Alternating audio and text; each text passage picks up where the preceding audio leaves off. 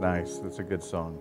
That's an old hymn, uh, and that's that's I don't know how old that hymn is, but um, uh, one of my earliest appointments as a pastor, uh, I also picked the hymns that we sang, and I picked that one. And apparently, the church had not heard it for a while. And as soon as that song was over, as soon as service was over, somebody came up to me and said, That sounds like one of those new hippie songs. Which is kind of funny, but it's also kind of sad because as Christians, uh, there is no side. It's, we should all be praying for peace on earth. We should all be praying uh, that we are a part of that, of that peaceful endeavor, that, that, that peaceful action. That the things that we do, that we pray, we, we, I hope that we're praying that the things that we do, the very actions that we take, the things that we do in our daily lives, uh, that people see the Christ in us that, that people see uh, that we are Christian. Um, that, and that does not mean going and lecturing the world. It does not mean um, saying that you're better than people. I, I never understood that part. Uh, it means showing a heart of love, a heart of peace. It means welcoming people. It means loving people. And that is something that uh, we could all uh, have a refresher course on every day of our lives. Uh, and that's why it's important that we keep Christ in our lives every day of our lives. We have been doing the Old Testament lately. Uh, we've been doing the, called the stories before the New Testament.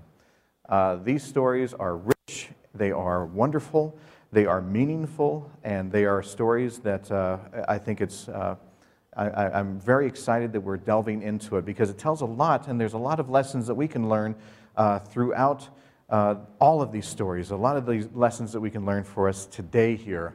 Uh, we have been going through the book of Joseph, and today we're covering actually Joseph, uh, we're, we're covering Genesis 41.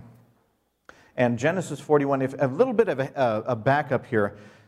The last time that we left Joseph, which was uh, last Sunday, uh, you remember, it was snowing. Um, but it, uh, it um, we were, it's weird when uh, there's only two people here and, and they're laughing. So I really, really feel like I scored. You know, I got all two. That's a, you know, that's like a thunderous applause. yeah, 100%, yes. Um, we're hoping to open for public service uh, soon. We are, we're, we're just working out some of the things, and so please keep posted. Uh, we hope to have people in the doors physically here uh, pretty soon. Uh, but the last time we, we left Joseph, he was in prison, and he had interpreted, uh, he, he has found that he has had uh, a gift that he credits God for of uh, being able to interpret dreams. A big part of Joseph's, Joseph's life, uh, as a young person, he helped his father in the fields. He was um, a very responsible person, even at a young age. He was one of those uh, born with an old soul kind of kind of people. His brothers resented him. They hated him because he was, a, he was different. Uh, and they actually uh, wanted to kill him, but instead they sold him uh, as a slave. And he ended up as a slave in Egypt, where he was then falsely accused of assault, and he was been put in prison. Uh, and while he was in prison, he met two people that had worked for the Pharaoh, and he interpreted uh, their dreams for them.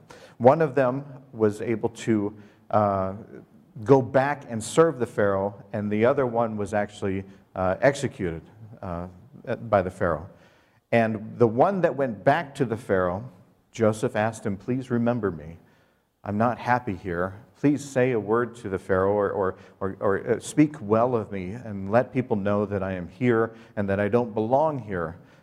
Uh, and so, what we've done here, and now this in Genesis uh, 41,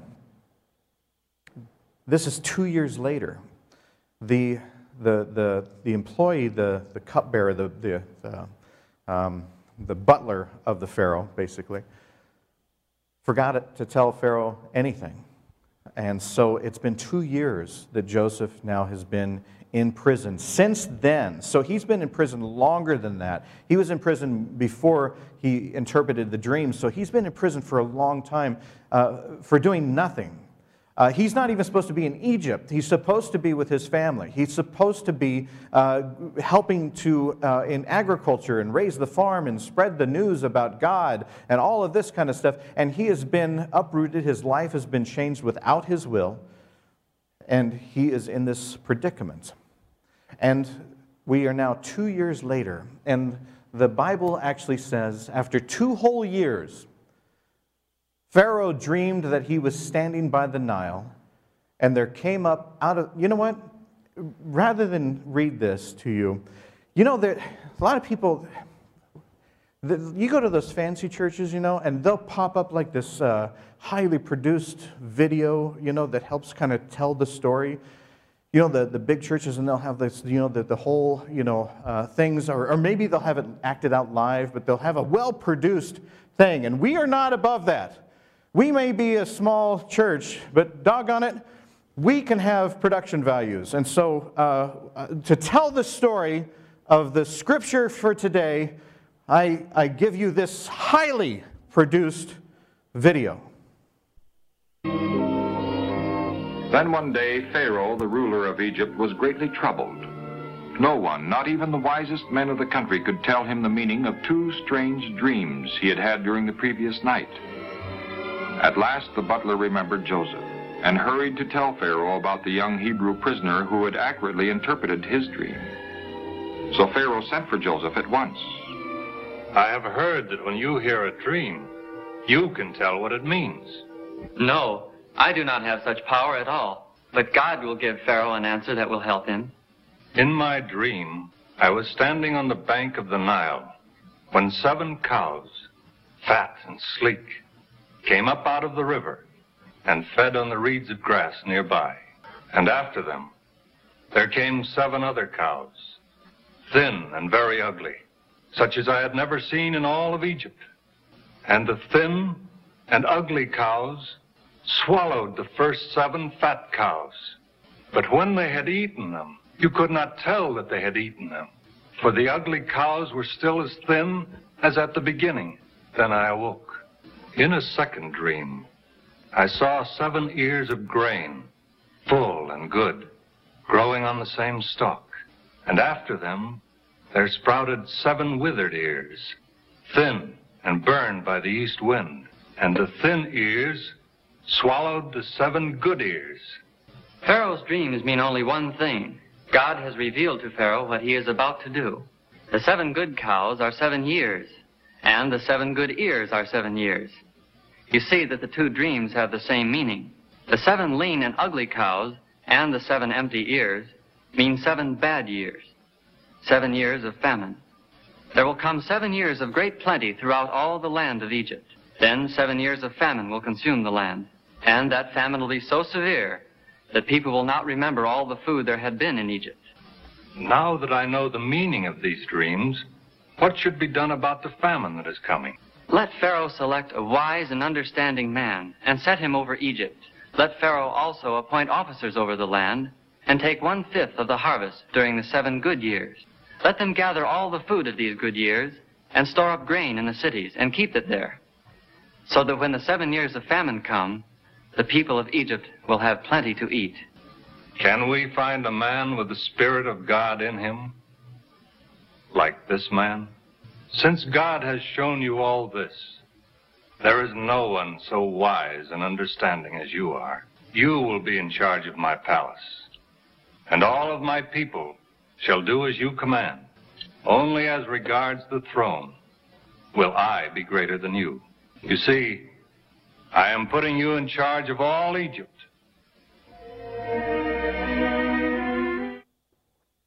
Boy, it feels like we're just in modern times right now. I think that video is probably older than the hymn that we just sang. But I want to talk about some things. So, so basically, Pharaoh had these dreams and all that stuff. I think the, the thing that was actually causing a lot of his strain was that helmet that he was wearing. That thing was like six feet tall. Um, and, and the, I mean, that was that was huge. I don't know what, exactly what that was. I think they use it now for a gas station a pump. But um, Pharaoh is in this situation where he has had these dreams. Nobody can interpret these dreams. And then he brings in Joseph. And Joseph finally be, is able to stand before Pharaoh. And Joseph tells him that it actually has to do with their their food, their nutrients, the things that they grow, the, the grain, and all of this kind of stuff, and that there will be a famine, and that is uh, uh, going to cause a, a great deal of, of trouble for them if they don't plan ahead. If they don't plan ahead, they will be in a very, very dire way. The Pharaoh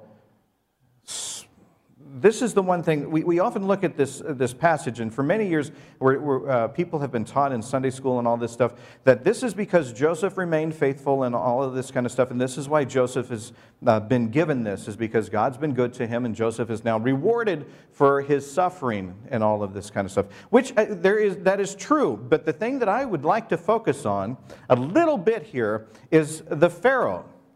Why did the Pharaoh, why did the Pharaoh say, What can we do? Instead of saying, I'm the Pharaoh, I know what we should do, here's what we're going to do. We're going to do this because I'm the Pharaoh. And then the Pharaohs, remember, at this time, Pharaohs were considered gods. But no, the Pharaoh actually said, What do you think that we can do? What do you think that we can do? And Joseph gives this brilliant this brilliant idea, this plan, this purposeful plan of how that they can conserve and then be able to hold back and, and take care of themselves. And so the Pharaoh puts Joseph in charge of everything. Now, the reason that I want to point this part out is because there is something that we are missing in this story here. The reason that the Pharaoh even asked Joseph in the first place, and the reason that he loved the answer, we're forgetting Joseph was a very faithful person, but Joseph also knew what he was talking about. Remember, just a second ago, I said Joseph grew up on the farm. Joseph's bread and butter, his lifeblood was agriculture. He knew that once he heard the dream, that once he interpreted that it was a famine, he knew exactly the plan that needed to be done because he had lived that.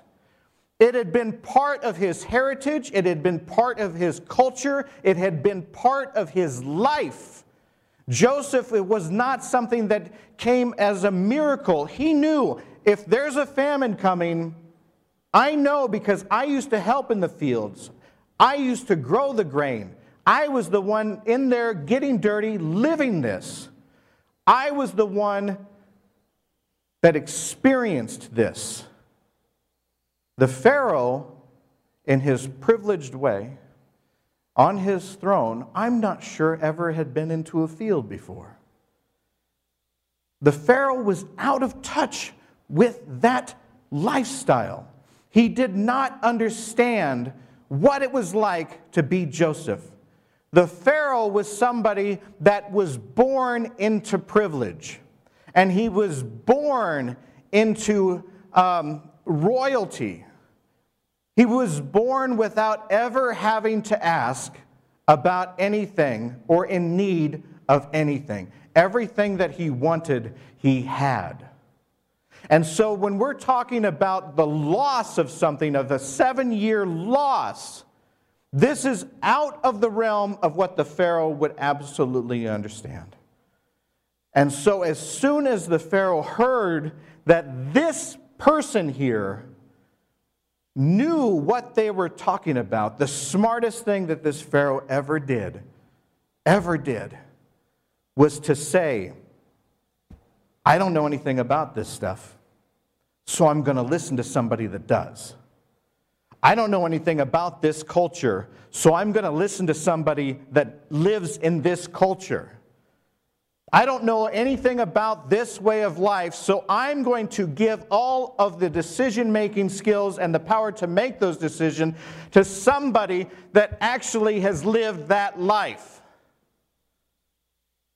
That, I hope, this Sunday we walk away with really ingrained into our head that one of the greatest moments of this story is that somebody was able to say, I don't know what it's like, but I'm going to listen and I'm going to follow somebody that does. Me with all of my splendor, all of my riches, all of my power, all of my privilege.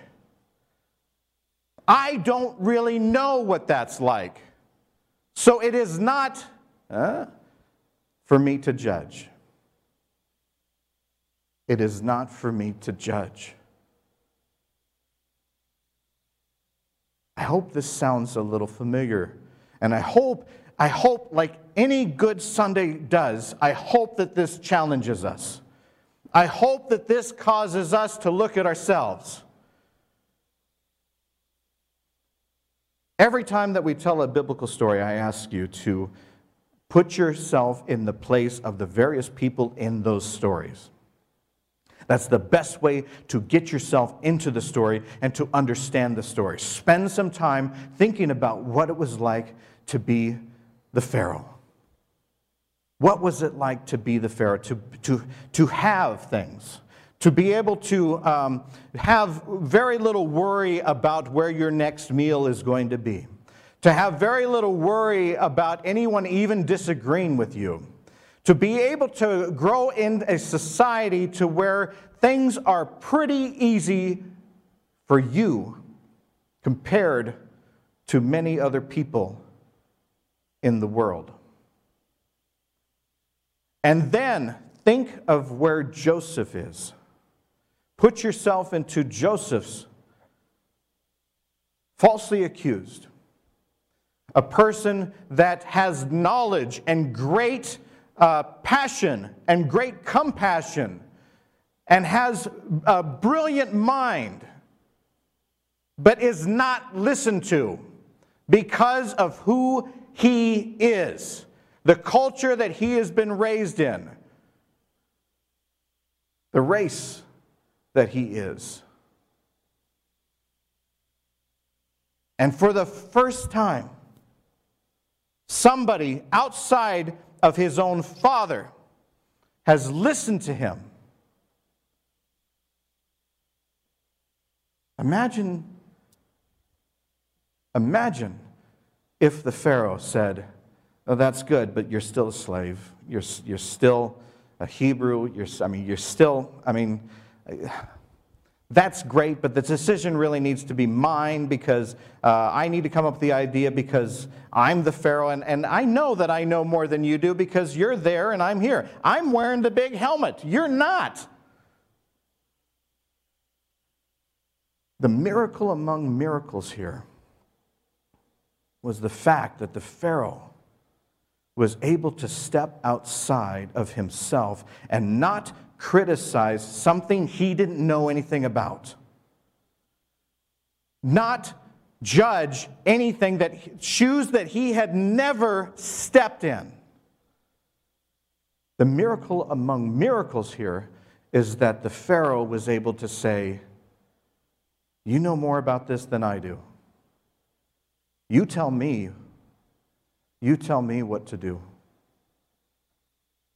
I'm a man of of proclaiming, of saying, of ordering. Now, this case, I'm going to listen.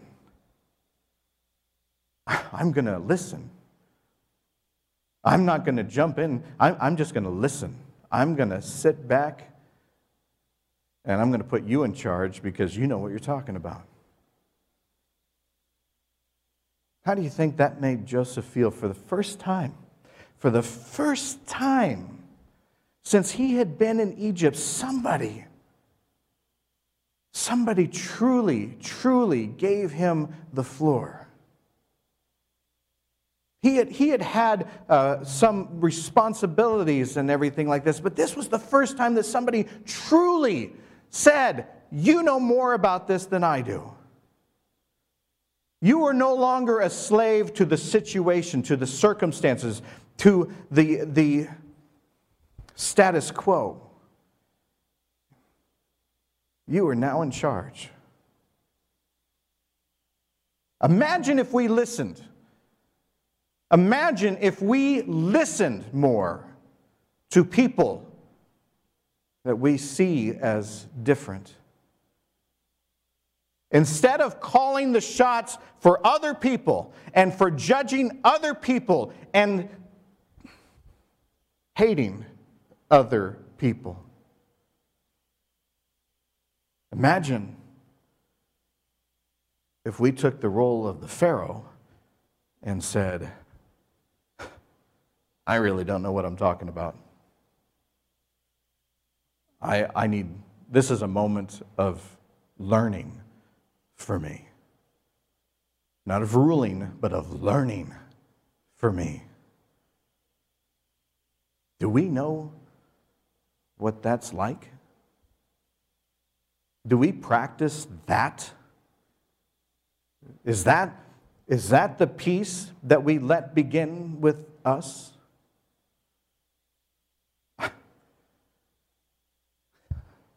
I was born a white male.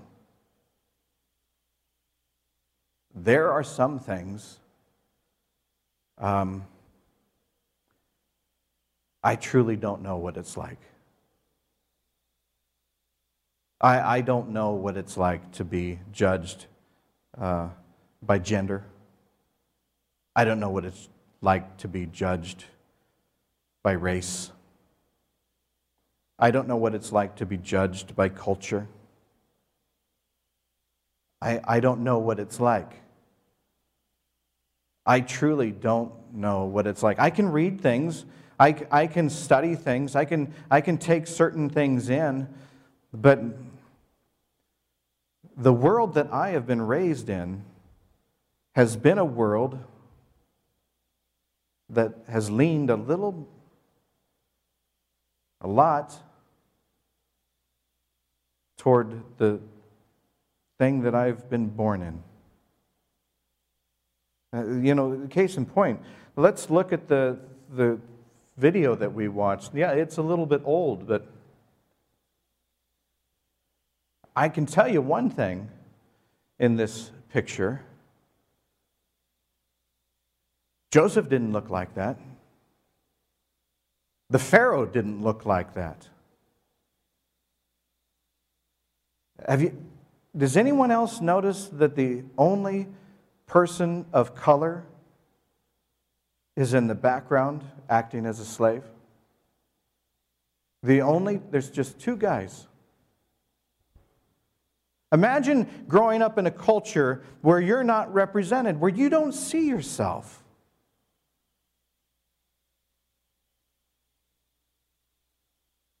And is it for us to say, well, you shouldn't be angry about that. That was a long time ago.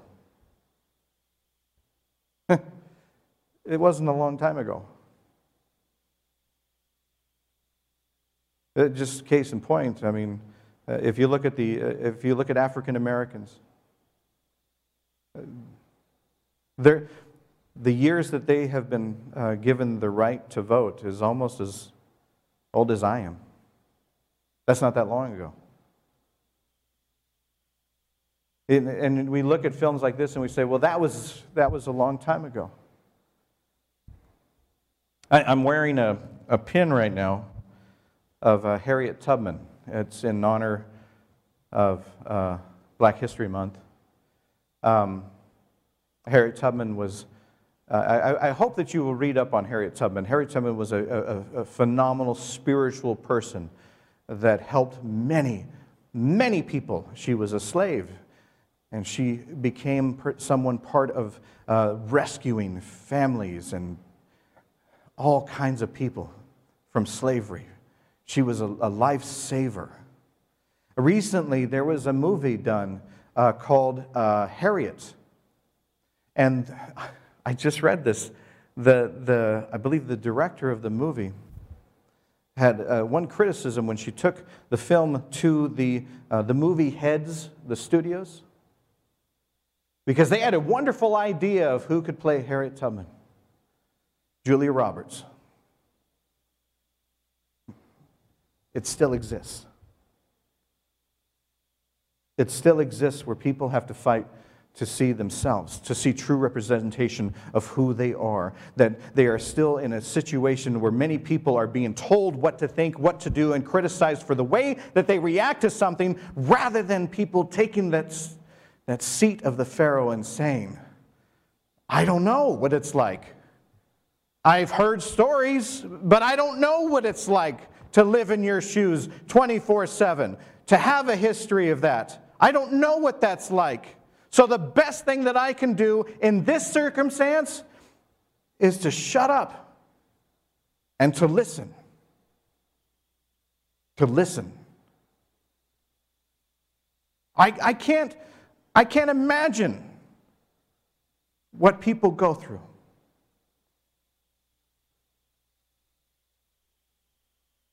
Genders have been pushed aside.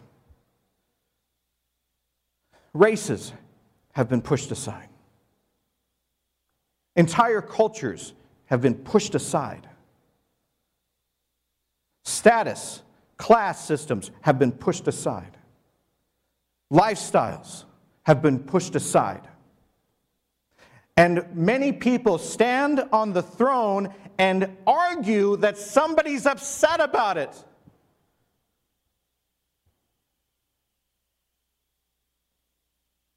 They criticize the way that they, they fight for it.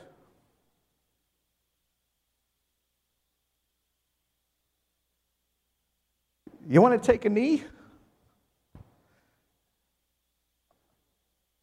I don't know what that's like. I don't know what it's like. So I have a choice. I can pretend that I know what it's like. I can be arrogant about it. I can judge people and, and, assume that I know the way that they feel. Or I can be what God teaches us in Scripture itself to say, I don't know what it's like. But I'll listen. I'll listen.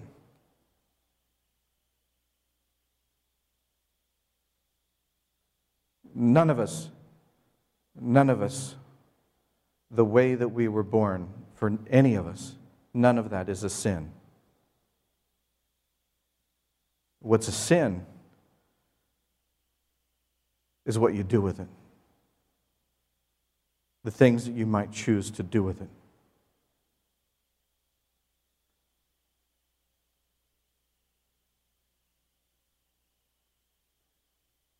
Challenge.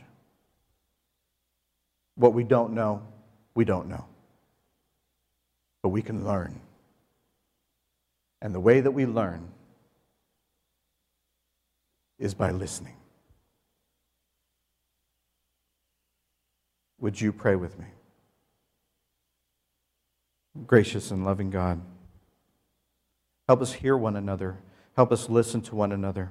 Help us not judge one another. Help us imagine what it's like to be in someone else's shoes 24 7. Help us understand that we'll never fully imagine what it's like to be in any other person's shoes. That's why we listen. That's why we learn. That's why we love. In Jesus' name, Lord, we pray. Amen. You know, I'd like to think that at the moment that the Pharaoh listened to Joseph, at that, at that moment, that he felt the presence of God there. I believe that when another person shares with another person, another person listens, when, when there's equal sharing and listening, I believe that we are on holy ground. This week, listen to God. Listen to yourself. Listen to your neighbor, which is every single person on the planet. Amen.